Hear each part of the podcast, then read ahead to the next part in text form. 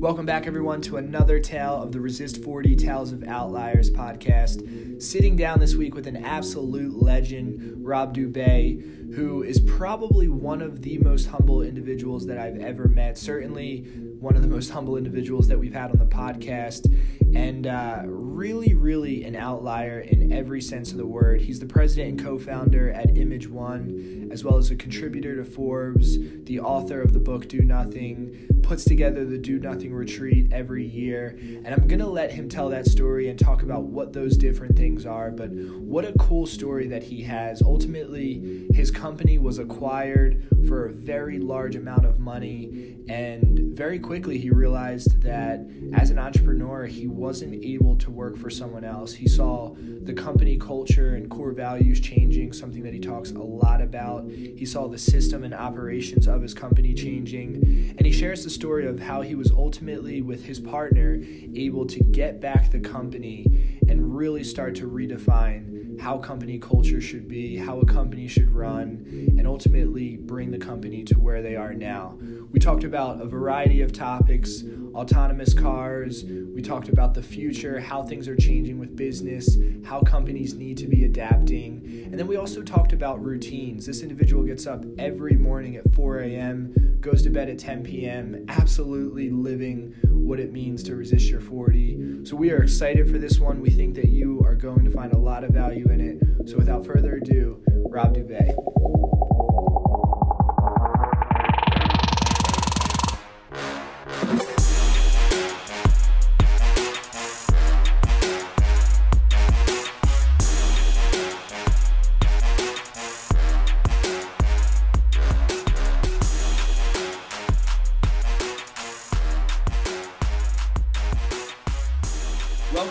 Everyone, to another episode of Resist 40 Tales of Outliers.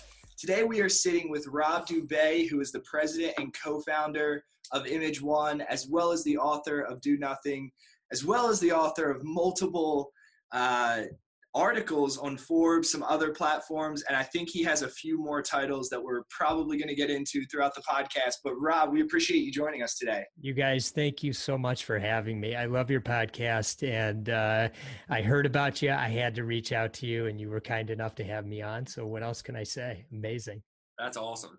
Well, Rob, well, thank you for joining the podcast. I know we were talking a little bit before we started about some of the podcasts that you're into and, and some of your interests. So I'm sure we'll cover those. So uh, so we could hear those. But first off, where are you from? And describe a little bit about what growing up in childhood was like for you. Sure. Well, I was born on the East Coast out in Hartford, Connecticut, but early on we moved to the Detroit area. So I've really grown up in the Detroit area since I was quite young. Uh, growing up, um, was not without its challenges. My parents got divorced when I was uh, about eight years old and um, that caused a lot of stress and anxiety in my life along with uh, multiple other things that were going on some health issues that i had. I had uh, horrible asthma. I had eczema which is a skin uh, disorder and i had a heart irregularity and as an active kid you put those three together it makes some things pretty difficult. Yeah. so um, you know growing up uh, here in, in the detroit area um, i love it here. I'm still here uh, but it was a challenging upbringing. Um, to, to, say the least. So, uh, and I'll talk a little bit more about that and how that comes full full circle to the book "Do Nothing." Yeah, absolutely. And I guess Rob, when you were growing up, what uh, what type of student were you? What type of kid were you? Did you love outside? Did you love the classroom? Um, I was under the radar. Was my goal could I get average grades by just being good? so it worked actually. So I was not a great student. I learned that uh, school was not, that wasn't for me. Um, you know, looking back on it, even thinking about my college experience, I, I you know, I, I think, you know, money could have been spent more wisely on the education part, but, you know, I think I grew up a lot during that time. So it was, it was a worthwhile um, period of time going to college and graduating, but I, I was not a great student. Um, I just did the bare minimum. I knew in my heart, as I reflected on this as I've gotten older, I could tell that in my heart I was just I was meant to be an entrepreneur. I knew it early on. I knew I didn't need necessarily all this formal education because I'd always be in class thinking to myself, and I would even tell my parents, I don't understand how I'm going to apply this in my real life. So I somehow I knew that early on. Yeah. I think everybody can relate to that. Like asking, asking a math teacher, like, how am I ever going to use this like formula later, later on? Eh, right. Right. how about, so you said you, you said you felt like you're an entrepreneur from an early age. Maybe you didn't know necessarily that's what it was or what entrepreneurship actually was. But did you have like what do you mean by that when you say you felt like you're an entrepreneur early on? Well, my parents have told me I was calculating, you know, gross margins on things from an early age, which I don't recall that, but my my father actually told me that er, um, somewhat recently. Um, but when uh, in ni- when I was in ninth grade in high school, my best friend and I started selling these blow pop lollipops uh, out of our locker. So uh, we would buy them from his uncle by the case. They equated to a nickel each. We'd resell them for a quarter, and we'd have kids literally lined up and down the hallways um, at lunchtime waiting to buy these things. Out, you know, we'd stand at our locker and we'd just have baggies of quarters in our pockets the rest of the day. I mean, we'd walk around school and be like, people would, the kids would be like, "Hey, the blow pop guys," or you know, "Are you guys selling blow pops today?" So um, that was our that was the first endeavor that I really remember. And then Joel Perlman, who's who's my best friend, and he's still my business partner after all these years from the Blow Pops. We'd have all kinds of things we were doing through high school and college. We we had a million businesses. Yeah. So when you were in school, I know that you under the radar is how you kind of put it. As mm-hmm. you started to progress through school, were there certain areas that you started to get involved in, or did you kind of just try to stay under the radar really every year in school? Well, no surprise in high school, I loved the business classes. I, I really did. I mean, I, I, still remember the teacher, Mr. Maxwell, and we had a school store. I loved working in the school store. I loved figuring out, you know, how much inventory we should have and how much we were making and all that. And so those classes I excelled in. When I went to college, I went to a liberal arts college, and and the closest thing to business was more like an economics degree. You know, I just wasn't connecting to me uh, entrepreneurial from an entrepreneurial standpoint, uh, and I ended up with a political science degree. And quite frankly, the reason I even went down that road was because I was interested in politics and the first class I took in political science, I got an A in. So I figured, oh my, I've never gotten an A. So I must be really good at this. But I found out in the subsequent classes that that was not the case. so I barely graduated. but so I did. What, what, college did you attend? It's a small liberal arts college in um, Michigan called Albion College. Oh, nice. Very nice. Yeah, I went to uh, I went to a liberal arts school, so I can you can relate. It's three thousand students, I think, was the yeah. the total. But you know, I met uh, my wife, and so I, I always say that's really the reason I went there. Um, and uh, I also took away some of the greatest relationships in my life from from there. So um, I have nothing but positive memories, you know, as far as that goes. Yeah. So you said you said um, you know you and your friend who started that blow pops business in freshman year, and you just continued to have some other hustles along the way. you know, you're progressing into high school and college. What can you give some examples like what what you Yeah. Sure. Um, we would, at, in, I'm 48. So back then we had cassette tapes. So um, my dad's office had a cassette tape duplicator that they used for sales meetings. And he brought it home and I would buy, you know, Michael Jackson's thriller cassette or something and duplicate it and sell it for half the cost. I swear I did not know that was illegal. Um, and we stopped doing that pretty quickly. Uh, we had um, we had a car wash business. Once we got our driver's license, we would go pick up people's cars at work and take them back to my house and we had all the stuff needed to you know do a full detail on the car and so our selling point was you don't have to come to us we'll come get your car and you won't you know it'll by the time you're done with work you'll come out it'll be you know sparkling look like new.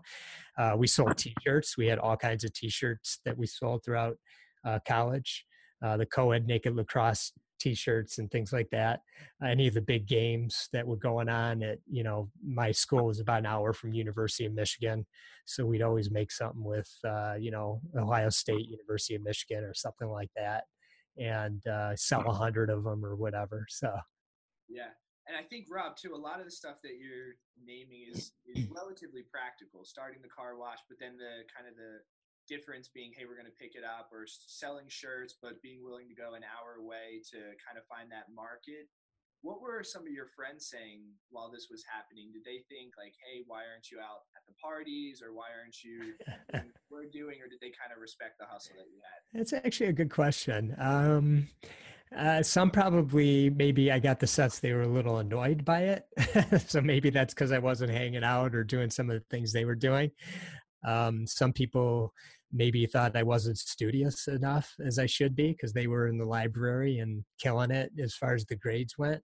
So, um, and some people thought it was great and wanted to partner with me on some of the t-shirt deals. You know, they wanted to get right in there with me. So, you know, it kind of ran the gamut. Yeah. Yeah. so Rob, obviously we're going to get into you know the businesses that you currently run today but i'm curious as to your opinion on um, what do you think what do you think college did for you in terms of helping your success today? Like what would you say some things you did in college where people should do a similar thing to help get on that right start or something that you really took away from that experience? Well for me i know you know i grew up in college. You know i matured a lot over the four years um, I realized what I was truly passionate about.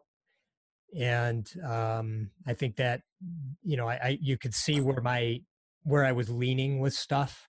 Obviously, I was doing these little businesses, spending way more time on that than I was spending on classwork and things of that nature. Um, you know, so I, to me, that's what happened during college. Is I just grew up a lot. I matured, and I knew very clearly. In fact, um, when I when I graduated, I was one class short of graduate, you know, getting my degree. And I actually, they let me walk graduation, but I didn't get a diploma in, in my, you know, whatever they give you. Um, everyone else had a diploma. Mine was empty because I was a class, I was a class short. And I went to uh, the political science, uh, head of the political science area and I asked him if I could take a class at a at a lesser school basically that was closer to my home so I wouldn't have to do spring term there and you know he was very resistant and I'll never forget uh, it was uh, Dr. Levine and I said Dr. Levine I promise you I'm never going to use this political science degree I just want to get my diploma I'm going to go out and I'm going to start something and I don't know what it is, but it's not going to have anything to do with this degree. I promise you. Please let me do this. And to his credit, he let me do it. He felt that passion and energy coming pouring out of me. I mean, it was a passionate plea, and uh, he let me go take it at the college by my class or by my house, and you know, I got my degree.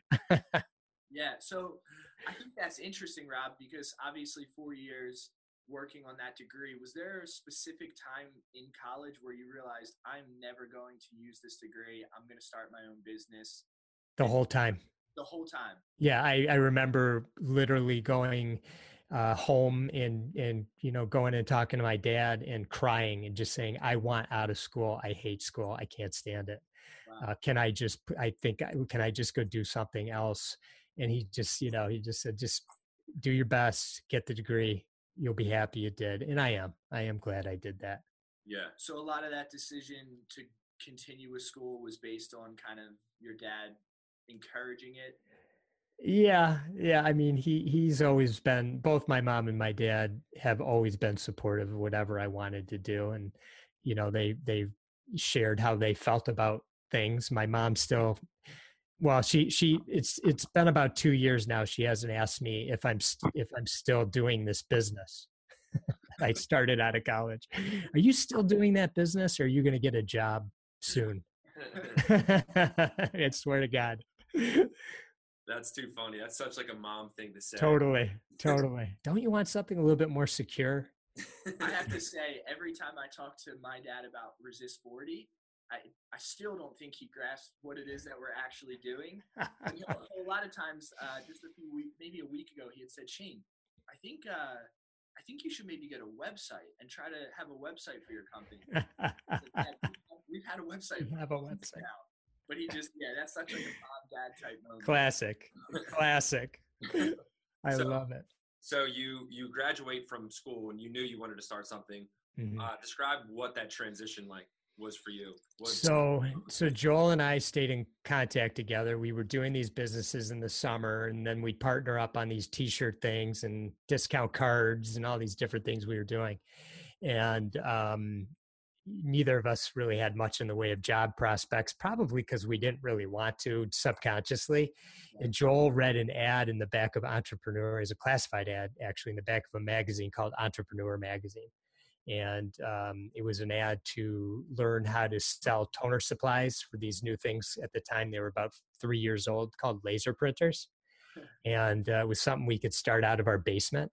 And so we learned how to do it. I think we we took a, uh, our parents were kind enough to uh, loan us $5000 and uh, allow us to use their basement uh, Joel's parents' basement, and um, that's how we got started. We just would literally go to these office buildings and say, "Would you buy your toner supplies from us instead of whoever you're buying them from?" And you know, as luck would have it, I think you know a couple of uh, young guys out of college. I think a lot of the people who in these smaller businesses that we were calling on at the time would just take mercy on us. Just oh, give these kids a chance. I mean, how bad can it be? So you know, that's we were just grinding it out.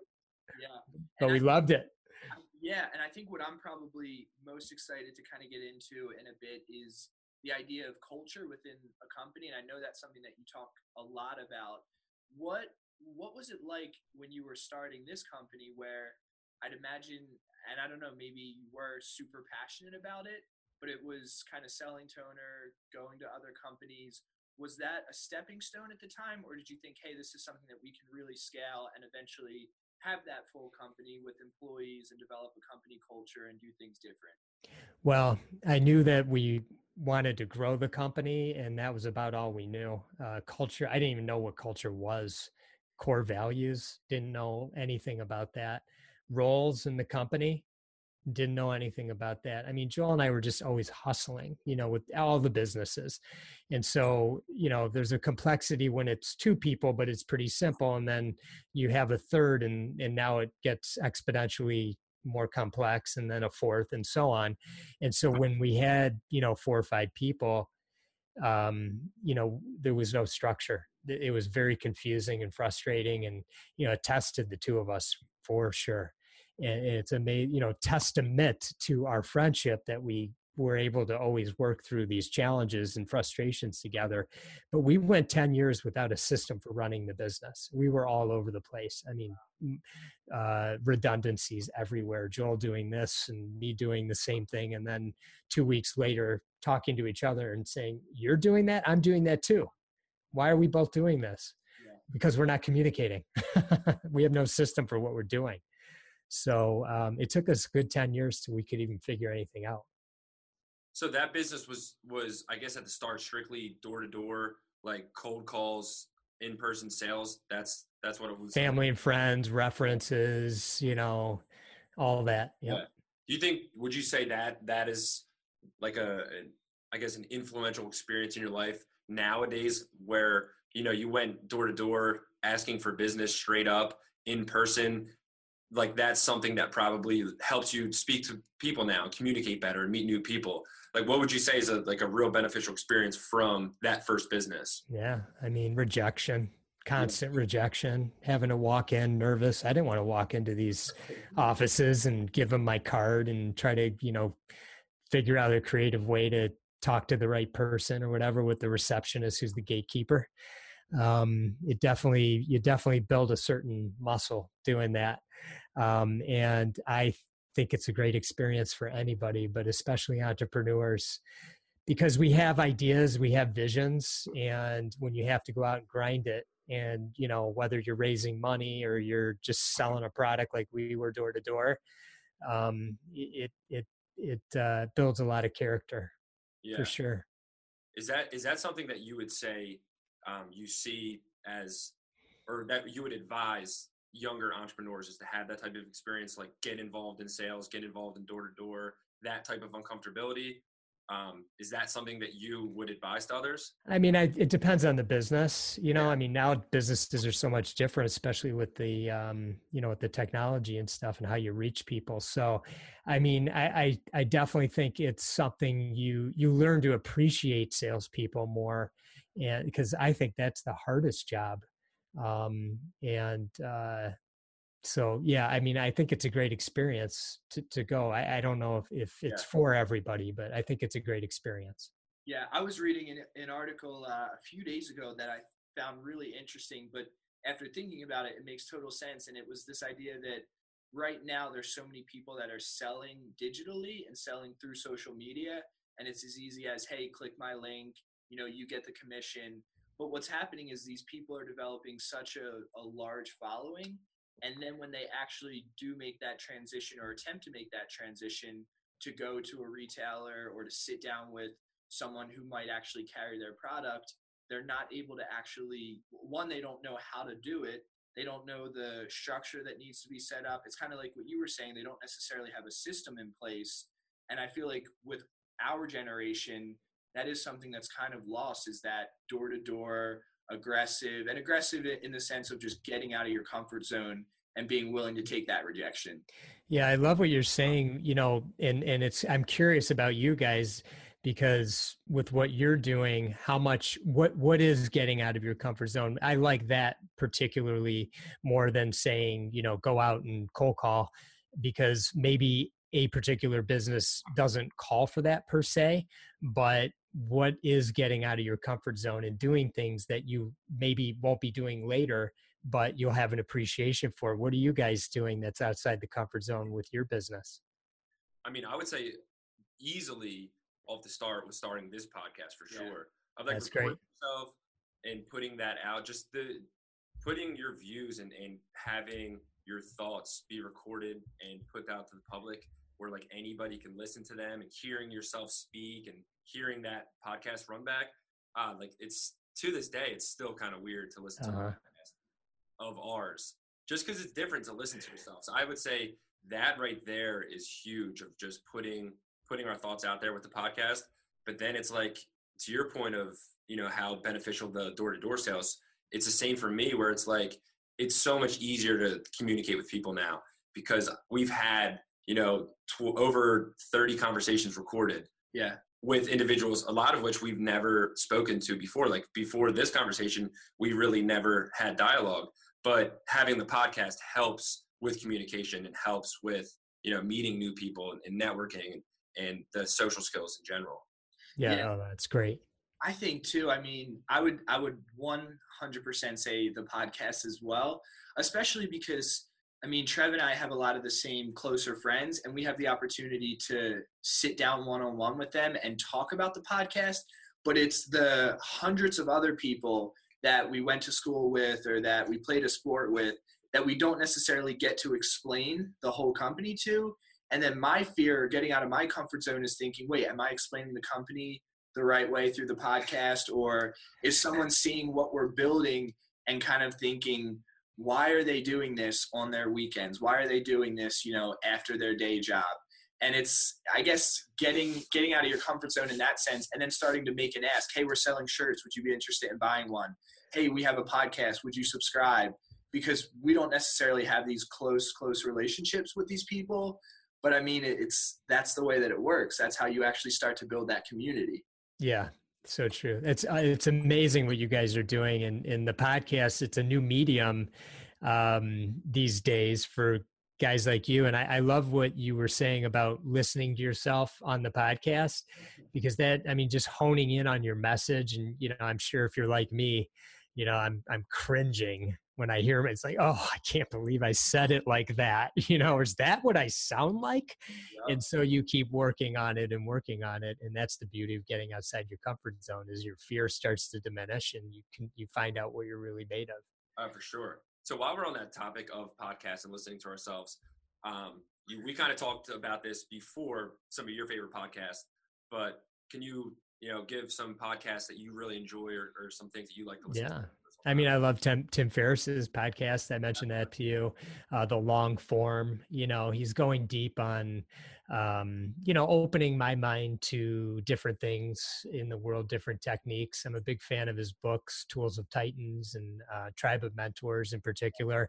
Mm-hmm. Uh, the last two years, those have been really influential to me, uh, and the the wide range of people that he's talking to, um, that just give you know get get me out of the bubble that i'm in and open my mind to other things that are going on in this world and the way people are approaching success in so many different ways. And i'm always listening for not something huge. I'm a big fan of the nuggets. That that's how i could kind of look back on my career and say you know sometimes people might ask what was the big defining moment? And i always say i don't necessarily have a defining moment per se. I have a lot of nuggets that add up to a, a big thing. And so um, tim ferriss's podcast have done that has done that for me. Uh, dan sullivan and peter diamandis have a podcast called exponential growth and you know they're futurists. And so they're talking about the way the world is going to be in 10 years and you know I, when i share some of their um, uh, some of the things i learned from them with people out in the community you know that i'm talking to whether they be my team members or even family members or whatever i see their eyes start to glaze over like they can't even comprehend some of the things that i that i'm saying that i really believe are going to happen. I mean i 100% believe it. So um, you know examples like, sure. Well, really eh, you know, the, the one that we're probably all hearing the most about is autonomous cars. Yeah. Cars, cars as a service. So, for example, my grandkids most likely will not have a driver's license. They will just summon a car. Um, the, the cars will be tied into our schedules. So let's just say I have an eight o'clock meeting, and and the car will know. And this is just a car as a service. It's not my car but the subscription that I uh, have with the car service will be tied into my calendar and pick me up at just the right time based on traffic patterns and based on how long it gets from needs to get me from point A to point B. And I'll hop in the car and I'll do work or I'll take a nap or whatever. And, and it may even know based on your sleep patterns how tired you might be. And it might send a certain type of car that has a certain type of setup. So you could take a nap so there's one example of where things are going. Uh, there, there's the Hyperloop, which is going to happen. Um, the, the uh, Peter Diamandis and Elon Musk are, are part of that company, and this is a high-speed train that is very efficient. It's twice the speed as, as an airliner. Uh, it goes underground. It's small. It's it's not you know a gigantic subway type of thing. The footprint is small. When I say it's small, the footprint's small. Yeah. It's extremely quiet and smooth. Uh, they're already testing it in the desert of Las Vegas. It's amazing. You could probably YouTube it and uh, watch that test.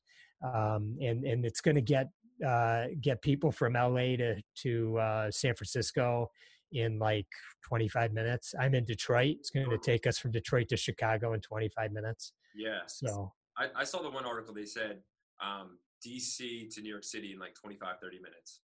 Yep. Which is ridiculous. It, this is happening, guys. There's, there's no question about it. So yeah. looking at that, Rob, I guess, and this is just a question that came up. Do you see companies like, I mean, more of the traditional ones, so the Ford or uh, Toyota, whoever it is, being involved in that scene, or do you really just see a company like Tesla taking it over and the other companies not being able to adapt? Well, I'm just I'm going to go off based of uh, I'm going to uh, share my thoughts based on what I've learned from Peter Diamandis. So it, this is what he says, really, and that is there's probably going to be about two car companies left uh, in the next 10 to 15 years. So, um, you know, I'm in Detroit, and you know, boy, I hope it's one or both of them. Um, you know, it feels like they're a little behind. I mean, you you know, Tesla's selling I think 5,000 cars a, a week right now, and uh, you know they're already autonomous. It's just the laws aren't in place to allow that to happen on a regular basis. But you know, it, it will take you from point A to point B. You just need to be in the driver's seat and be prepared. um, and I just don't see these vehicles from the the uh, car or the Detroit car makers right now from GM and Ford. Uh, I being in the area, I hear a lot of the technology they're working on, and, and Ford's building like a Google type campus, and they're working very hard. I know um, to uh, you know bring in the best talent in the world, and GM uh, is heavily invested in Lyft and Lyft is going to be in the autonomous car business, just like Uber is. So, you know, I don't know how fast they can accelerate behind, you know, I don't know what's going on behind the scenes. You see it at the forefront with Tesla because that's just they're new and they're you could see it. That's this is what they do. Mm-hmm. Um, but it doesn't mean the the Detroit automakers can't catch up, and, and I hope they do. Yeah, I think this is a good transition, Rob, into imageOne and kind of what it is that you're building. I had read today that there was a company, a 3D printing company, that had made a house. Um, it had cost them essentially ten thousand dollars, and they're working right now to get that price down to four thousand. and building a hundred of those houses uh, to put. I forget the country, but in a, a lower SES country by next year. So I guess, and I don't want you to kind of skip anything, but talk about that transition from starting off in the basement and how you kind of started to grow your company. Yeah, so um, we evolved from selling toner supplies to uh, doing what is called document lifecycle management, managed print services, where we go into medium and enterprise size companies and we manage all the multifunction printers, copiers, laser printers, all those sorts of things. And uh, larger companies in particular sometimes need us to have one, two, maybe even more people actually on site to manage this for them every single day. So we have team members that are actually located on site at some of these customers. Um, and so that's what it's evolved to. Well, we have a vision for 2026. It's a it's a written and stated vision, and as part of that, what I'll tell you is I don't know that that's the business we're going to be in. Let me ask you guys a question: How much do you print? Not that much, to be honest. No, yeah. I, you know your your generation is very comfortable not printing quite frankly, I am too. I don't like papers. I, I, I just, I've gotten accustomed to doing everything electronically. Yeah. And so when I have papers, I'm, I'm almost annoyed. So, you know, our, our industry is going to shift. There's going to be a tipping point in the next, you know, five to 10 years. I don't know when it is, but you know we've got to be ahead of it so we're investing heavily into software solutions we have a software division that actually goes into clients and helps teach them how to not print, how to have digital workflow within their organizations so they can, you know, instead of printing things and having them go from point A to point B to point C, um, you know, they're doing everything digitally. Uh, and then who knows what the future uh, brings. You know, we have the software development part of our company, which you know we're we're working very hard to to understand where our customers are going, so we can be there to uh, meet them. And you know, we believe that that technology is going to be that place. As far as 3D printing goes, that's another interesting part. It's a it's actually even though I'm in the print business, it's a different avenue for us, but it's something we're staying very on top of. And um, we we've invested in a, a, software company called Maker OS, which is a software as a service that that uh, works with companies that do 3D printing, helps them run their business. It's the back end, and um, and so you know we're we're we're trying to hedge our bets with with investments like that. So the 3D printing space is fascinating to me you know we're going to be printing household items at you know we're going to have a little printer in the future and it'll print just you know things we need like a pen you know? You won't go you won't go buy uh, pens at the office store office supply store you know or, or it could be a utensil. You know you just print it whatever you need. So it, it's crazy. These houses, cars, they printed cars now. I've seen actual operational cars. Not that they meet the safety standards, but they can print. They can print them. It, it's fascinating. Yeah. So w- would you say that ability to see, um, for you as an entrepreneur, that vision of like you know things are changing and your business is going to have to adapt as a reason why um, as a reason why you think you'll be successful because you don't fear that that you know longing on to how things were done in the past and that resistance to change. Yeah i think so. I'm psyched actually. I love it. I mean i get i get excited. I'm like let's teach people how not to print even though it's the bread and butter of our company you know now people saying but wait aren't we just taking food from ourselves?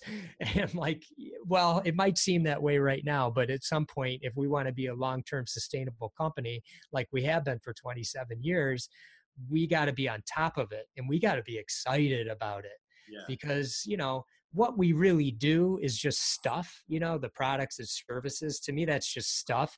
You know, what we really do is our culture you know it, it's providing extraordinary experiences that positively impact the lives of our team members you know helping our customers meet their goals. You know their goals change all the time because technology is changing all the time. I get psyched about that kind of stuff. Yeah. how we do that what we're delivering that's just based on what their needs are yeah. you know and so we got to be at the forefront of that and we got smart enough people we can change.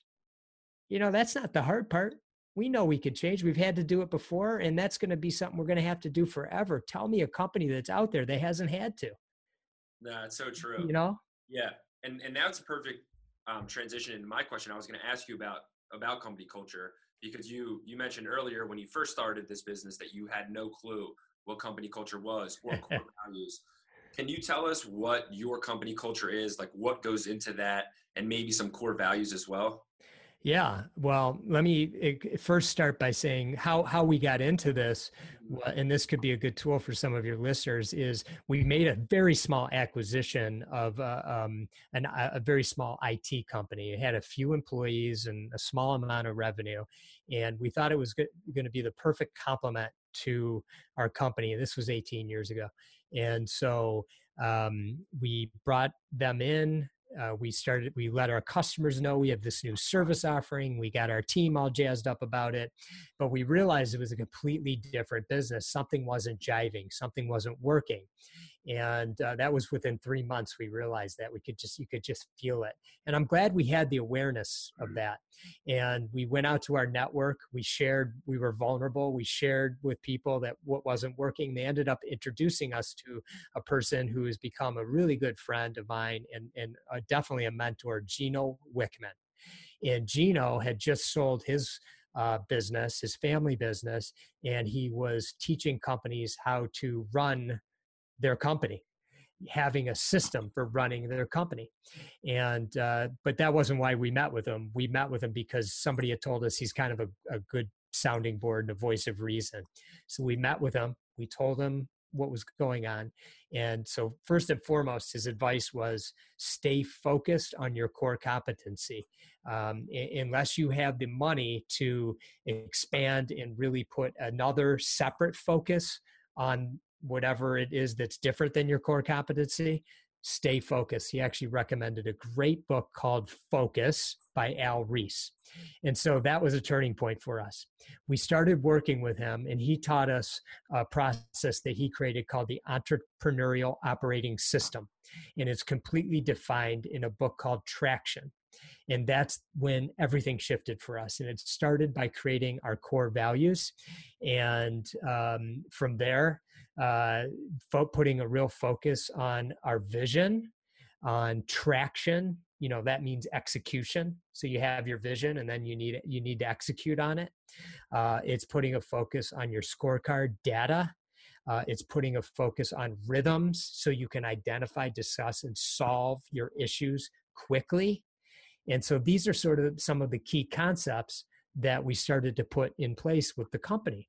Now, when we start with the values, we had to look, once we define them, we had to start look at our team members and say, holy mackerel, some of these people are really great at what they do, but they actually don't fit our values. So we we have to start saying we had to start working with some of the team members and saying, okay look you know we have we're, we're open and honest here. That's one of our values being open and honest working with integrity humility and vulnerability. And you're not humble and you're not vulnerable. Can you get there? We'll work with you. But if you can't it doesn't work anymore. And and that's that's tough you know because you end up having to make some changes because all of a sudden they don't fit and you don't fit them either. And so we had to, we had to uh, go through a very painful few years and, and learn what it really means to live your values because you have to make tough, tough decisions, and they usually involve people at the outset.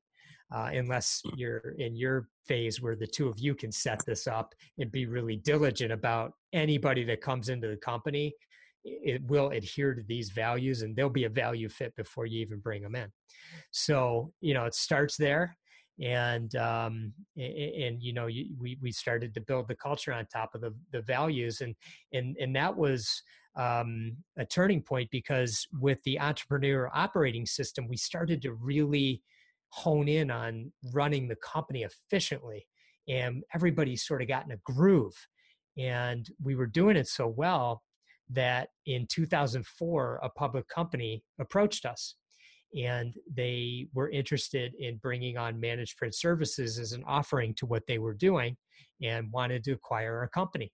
And we went through due diligence with them and we uh, were asked to give a presentation to their board of directors and the their um, leadership team and i didn't know I mean, we had this little business. I'd never done anything like this. I said to the president of the company, What do you want me to present on? He's, I don't know.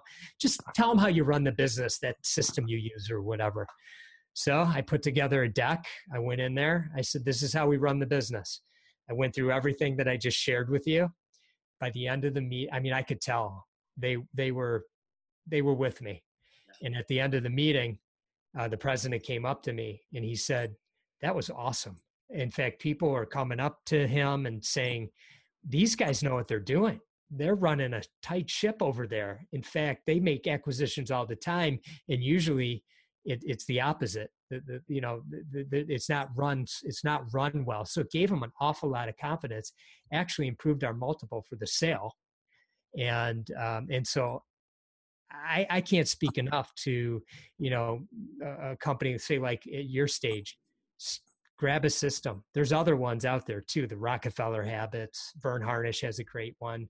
Uh, you can read his book, um, and uh, or or Traction, which is what we use, and get a system in place. Set those values. Get in the rhythms. Start doing all the right things now, and you will, you know, you'll accelerate ten times faster yeah. once you do that. So I guess Rob, I talk about in your article, you write after you made that sale, what should have been obviously one of the most exciting days, and your partner Joel and you had talked about it before. You go out to dinner and you just you both were bummed. well, actually, we weren't bummed. Um, okay. I think I think what really happened was we were exhausted and and it just hit us what just happened and so um, we realized all of a sudden we were employees of this company and, and it was sort of like we didn't know what to expect like we knew we were going to have a boss and we'd have to report things now to that person and what was this going to be like and joel was sick that day and i had to go give a talk at my daughter's class and she was like in i can't fifth grade or second grade i can't remember but you know she, it was just all surreal everything was surreal that day and it, it, was it was how it should be. It was it was humbling. The whole thing was just humbling. And so we had some more money in our bank account or something but um, i looked at it. I actually looked at my bank account. I was like wow. You know, it was like i was looking at it on a computer and it was just like okay what does this even mean? I don't even know. you know, like I didn't feel any different. I wasn't, I knew I'm not the type, I wasn't going to run out and buy something. It didn't, those things just didn't matter to me. So it's just, it was different. And so, um, you know, we, we just went back to work the next day and did the same things we were doing. And then as time started to go on, you know, we'd have executives calling us and saying, "Can you send us the this report?" or "We need you to travel over here now on a moment's notice." And it became a very anxious time uh, in my life. And um, you know, I, upon reflection, it was just we weren't in control anymore. There were other people in control. They had ideas, they had vision, and it wasn't ours and so i worked for them and i had to you know i could push back all i wanted it didn't matter. At the end of the day it was going to be their call and i had to go along with it because we had an employment contract or i could leave and we did have some buyout money that was coming to us. They tied it in and so um, what ended up happening was after there was a whole bunch of executive turnover and after uh, 16 months a new ceo came in and we went and met with him and we said what's going on here? Things aren't working out. We've had all this executive turnover and he got he kind of listened to the whole thing that was going on and he contacted us a couple weeks later and he said would you guys forego the last two buyouts and you can have the company back?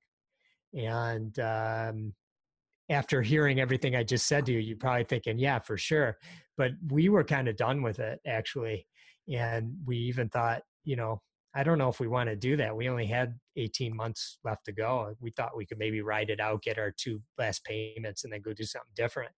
But we thought about it and this book landed on my desk called small giants companies that choose to be great instead of big. Didn't mean they weren't big but they chose to be great first.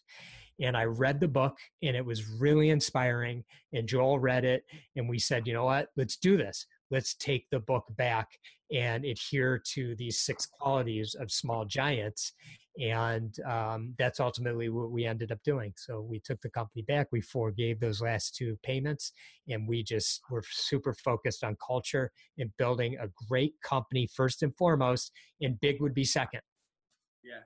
And talk about what is that process like, Rob, where you for so long work on creating a company culture, or even I know at first you didn't necessarily have one, but you started to develop one.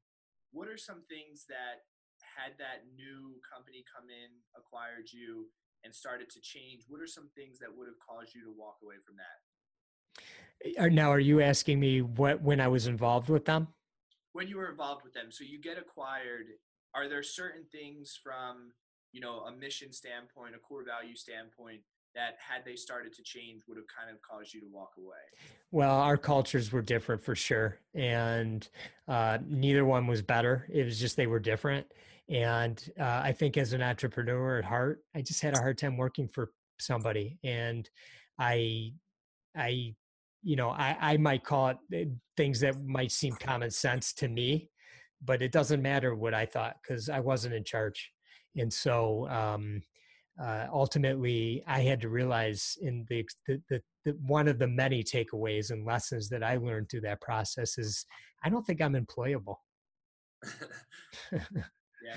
you know and i think that's a good thing for me to know because yeah. if i were to ever sell the business again there's no way i could stay on board yeah so you you strike me as a guy who's very organized and has probably some habits what do you have any habits or anything that you do that you would advise other people to do? Or, or like what's, sure. what's, a, what's, a, daily schedule like for you?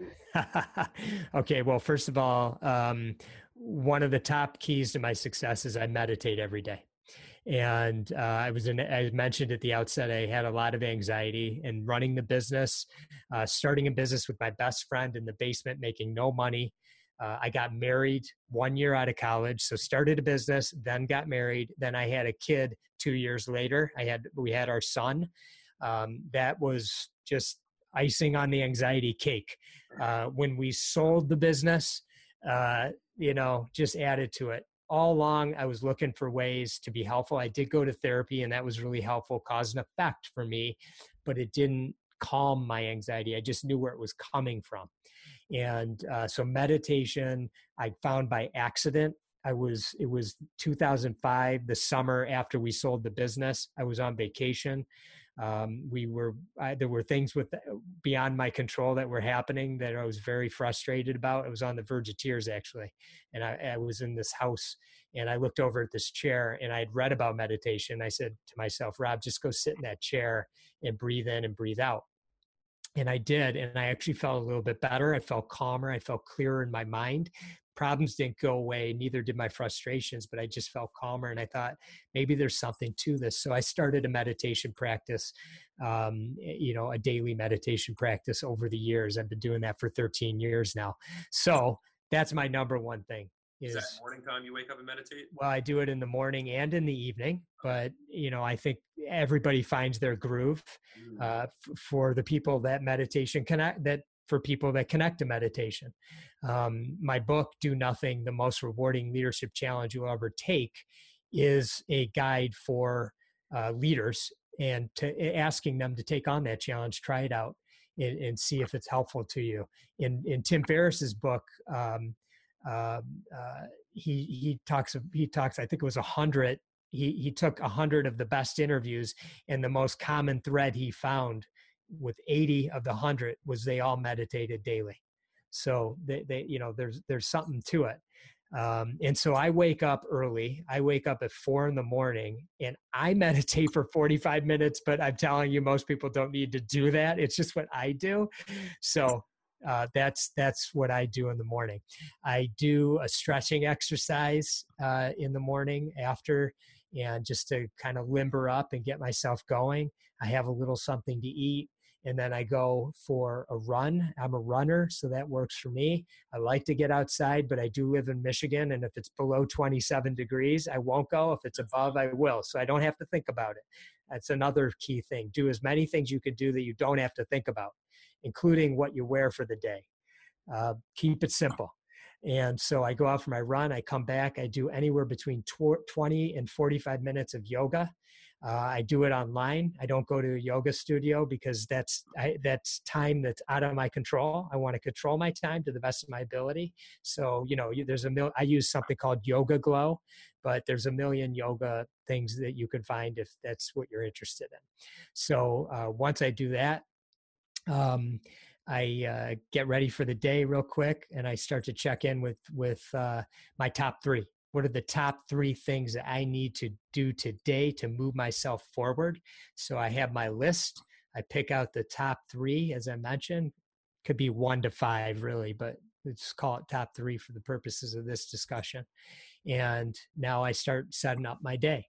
I look at the calendar. I start to see what's on the docket for rhythm meetings, you know, people I'm connecting with, whatever they might be, uh, and make sure that I could get in those top three things um, without a doubt to make sure that I'm moving everything forward, the company, myself, whatever it might be.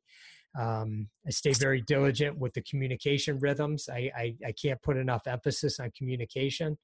Um, we say at imageOne, communicate to the third, see to the third. Um, communicate, communicate, communicate. Um, try to get home uh, at a reasonable hour, uh, somewhere maybe around 5:30 or 6, so I can spend time with my family and have dinner with everybody. And once we're we're done with that, maybe around seven o'clock or so, everybody's off with with whatever they're doing, and I'll check in with email. And I usually check in with email two to three times a day uh, because that's a that's a um, um, a time to not be a roadblock. I don't want to be roadblocks for people. They have questions. They might have uh, things that you know we need to move forward or whatever. So I want to make sure I'm always getting back to people with the emails, and I do find email to be efficient if used in the right way. Uh, I'll probably be um, you know with my email or or whatever until about uh, eight thirty or nine o'clock. And then I'm usually pretty wiped out. I'm ready to be horizontal in my bed, but 20 minutes of meditation and there's not been a time where i've regretted that because all this stuff that happened during the day is up here and this is a great time for me to settle it. So if you take a jar and there's some mud in it and you shake it up that's what's going on in my brain. And by setting it down and letting it settle and just being aware of my thoughts and coming back to my breath it's a great time for me to you know kind of gain some perspective on what really matters in life and then off to bed and uh, next day let's do it again. Nice. That's pretty much 18 or so hours of your day that you have time blocked. When did you start that practice from really i mean including the meditation i know that came at a crucial time in your life but were you always someone who had that strict regimented schedule or was that something that you kind of developed later on in life? I definitely developed it through through life. Now, had I known a lot of the things I know today, I, I would have definitely taken that on. Um, you know, I definitely have a discipline piece to me. So I think for me, it probably comes a little bit easier, maybe uh, you know, more naturally than for others. And I work with plenty of people, and you know, so you know, I think any sort of discipline that you can get in your life, even if it's two or three things, especially professionally, that help move you forward, you know, I think is is very critical. One one of the things that is more of um, something that you might want to do. You know, I like I like to look at my vision and goals daily. Um, but it, you know, for most people, if they could do that monthly or quarterly, I think that's great. But just having real clarity about where you're going and why is is huge. Having a vision for the future and then breaking it down into those sort of bite-sized pieces. So breaking having a vision in my case 10 years out in the future, an ins- inspirational story for where I'm at and then t- taking it down to where I'm at in 5 years that gets me to the 10 year and then 1 year to gets me to the 5 year to get me to the 10 year and then 90 day sprints are really helpful. Now I have a buddy, I have a vision and goals buddy, and so we meet monthly. So that's my time where we challenge each other. So I highly recommend that you find that buddy. Um, and in your guys' case, you know, it's great to find somebody with an outside perspective so you guys can come back together, share your personal vision and goals, and say, are we in alignment together? Because, you know, if one of you, if one of you wants to be someplace in 10 years that's way different than the other one, you, it's better to know that now than you know in six years. Yeah, yeah, that's huge. So looking as you kind of reverse engineer where you want to be in ten years, talk to us about that. Where where do you see yourself around the age of sixty or so? what sixty? Holy mackerel! Uh, well, my vision is is now two. My ten year vision is now two years in, so it's twenty twenty six, and I see myself working with an amazing team of people that are teaching me constantly. I look at myself as the culture guy at the company. So the chief culture officer that, you know, I'm spending all my time enhancing the culture, enhancing the culture, working with people, teaching and um, and helping them reach their full potential. So, you know, I, I believe that that's where I'm going to be my strongest in eight years. Um, and uh, from a personal standpoint, I'll just say uh, I, I, hope to travel in a very convenient way. And I don't know what that looks like in eight years, but what it would look like right now is I'd have access to private aviation. And that's important to me because I've learned from t- from being a part, you know, doing some private travel uh, on planes and whatnot. It's a game changer you know you get from point a to point b is so much more efficiently and you have so much more energy with it. So that's a goal. So you know there's a financial aspect to that and i got to work towards that. Um, you know we we personally we you know have my wife and i have some travel plans. We want to see every single um, tennis grand slam uh, in the world. So there's four of them. This year we're going in may we're going to the french open. So i'm going to cross one of them off my list. Um, and we rounded out in 2026 at the Australian Open. So um, my wife and I have written our vision together. You know, that's another important component is when you have a life partner.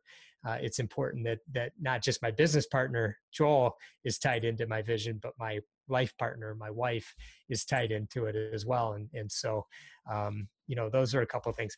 I, I would like to take a sabbatical.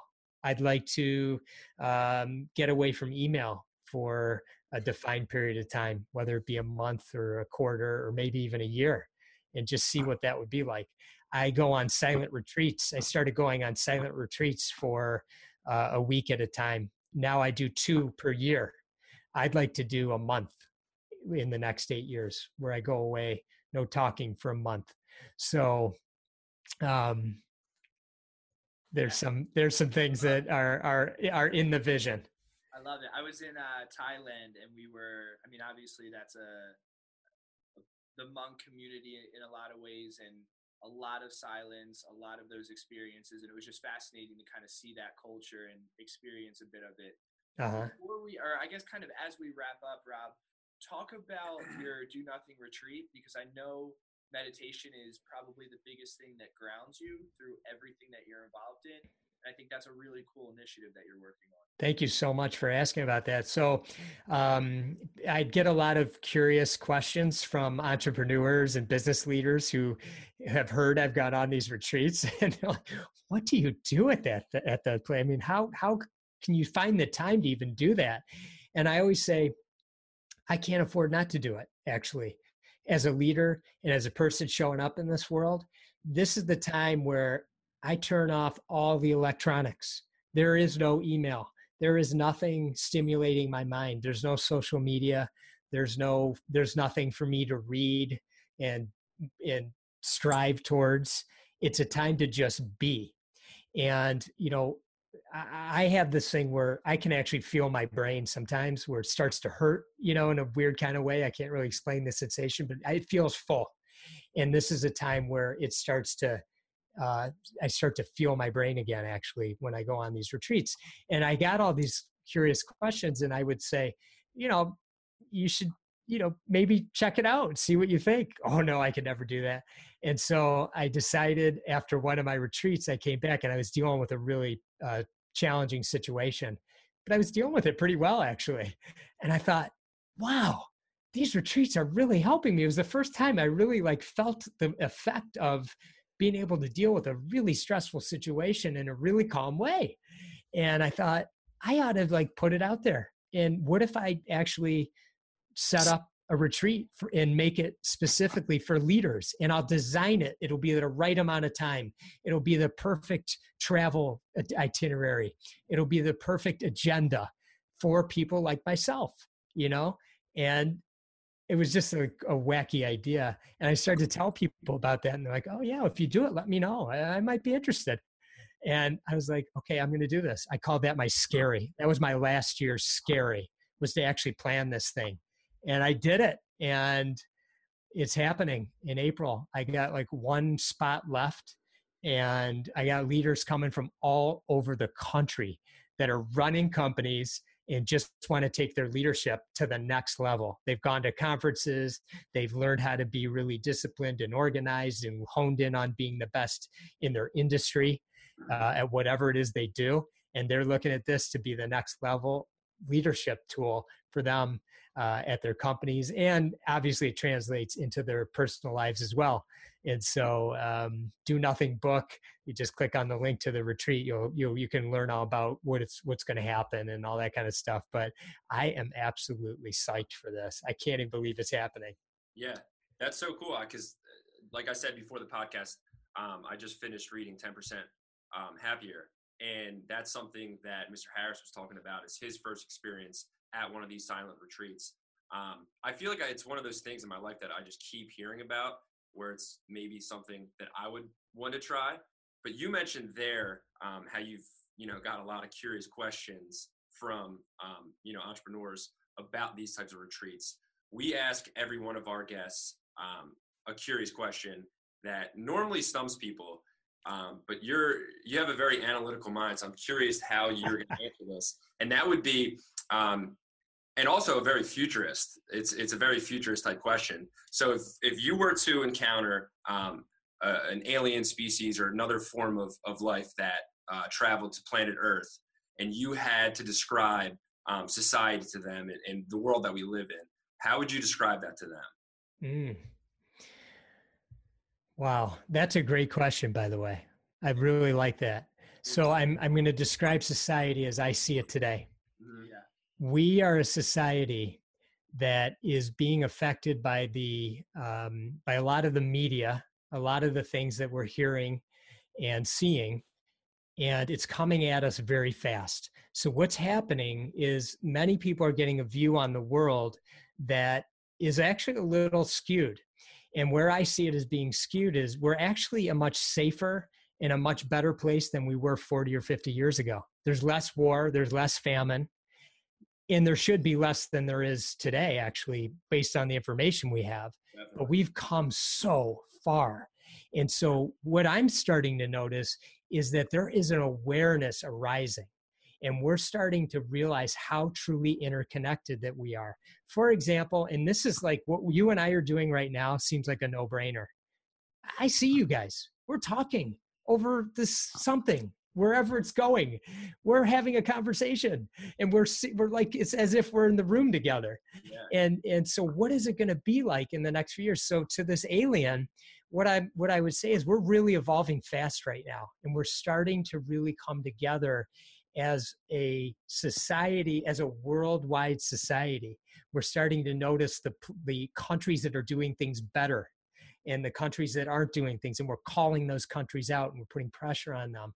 And it, it's, it's, um, it's truly remarkable what's happening and um, and i'm excited about it and I, then i would like to ask the alien what is it like where where the aliens at and is is there peace you know and and are they living harmoniously um, because I, I'm hearing a lot these days about you know happiness, you know, um, and and people kind of getting more perspective. Um, you know, especially in your generation, things don't seem to be as important as a fluidity in life seems to be important. And I'm excited for your generation to be the future leaders of our company, of our uh, company, of our country, because you have a different viewpoint on the world that is is much more you know in where we're much more interconnected mm-hmm. and, and, you're you're seeing things and you're getting places um, much uh, faster than than my generation could. And, and so you have you just have this worldview now that's much wiser at a younger age. It's really cool. So looking at that rob does the ease of access and kind of where we're heading as a society make individuals happier in the future do you think? I hope so i'm optimistic about it i think that when we see bad things happening it really upsets us and even if it's not in our own country and before, a lot of times it was just about what was going on here or what you might read in the newspaper back in the day, you know, about what was going on in other places. And now we're, if something's not going right, we're going to those places fast. We're coming together. You know, it, look, it's not perfect. I, I don't want to sugarcoat it. Um, but, you know, we, we, we, I think the majority of people in the world when you get face to face with them, whether it's through through a camera like this or physically because we can get places so much easier than we used to you start to realize that we're just all the same. And and once we start to realize that we just have such a greater respect for each other and we want the best for each other because they're just like me.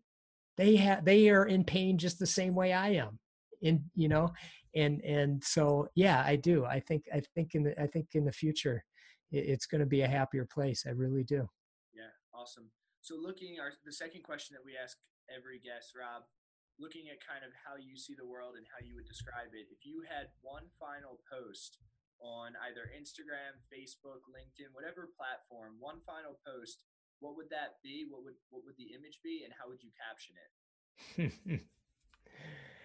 well, peace, you know, and it would be it would be it would be a beautiful uh mountain scene you know that just evokes that feeling. So so when people see it you know they almost don't need the word. They yeah. just get it. I love that. And how would how would you want people to look back on your life and describe you? Like what what would you like to be remembered for? Well i'll get the short answer to that is is just uh, that i'm very present with whomever i'm with in the moment in that moment with them that they felt like I was very present with them. Yeah. So awesome.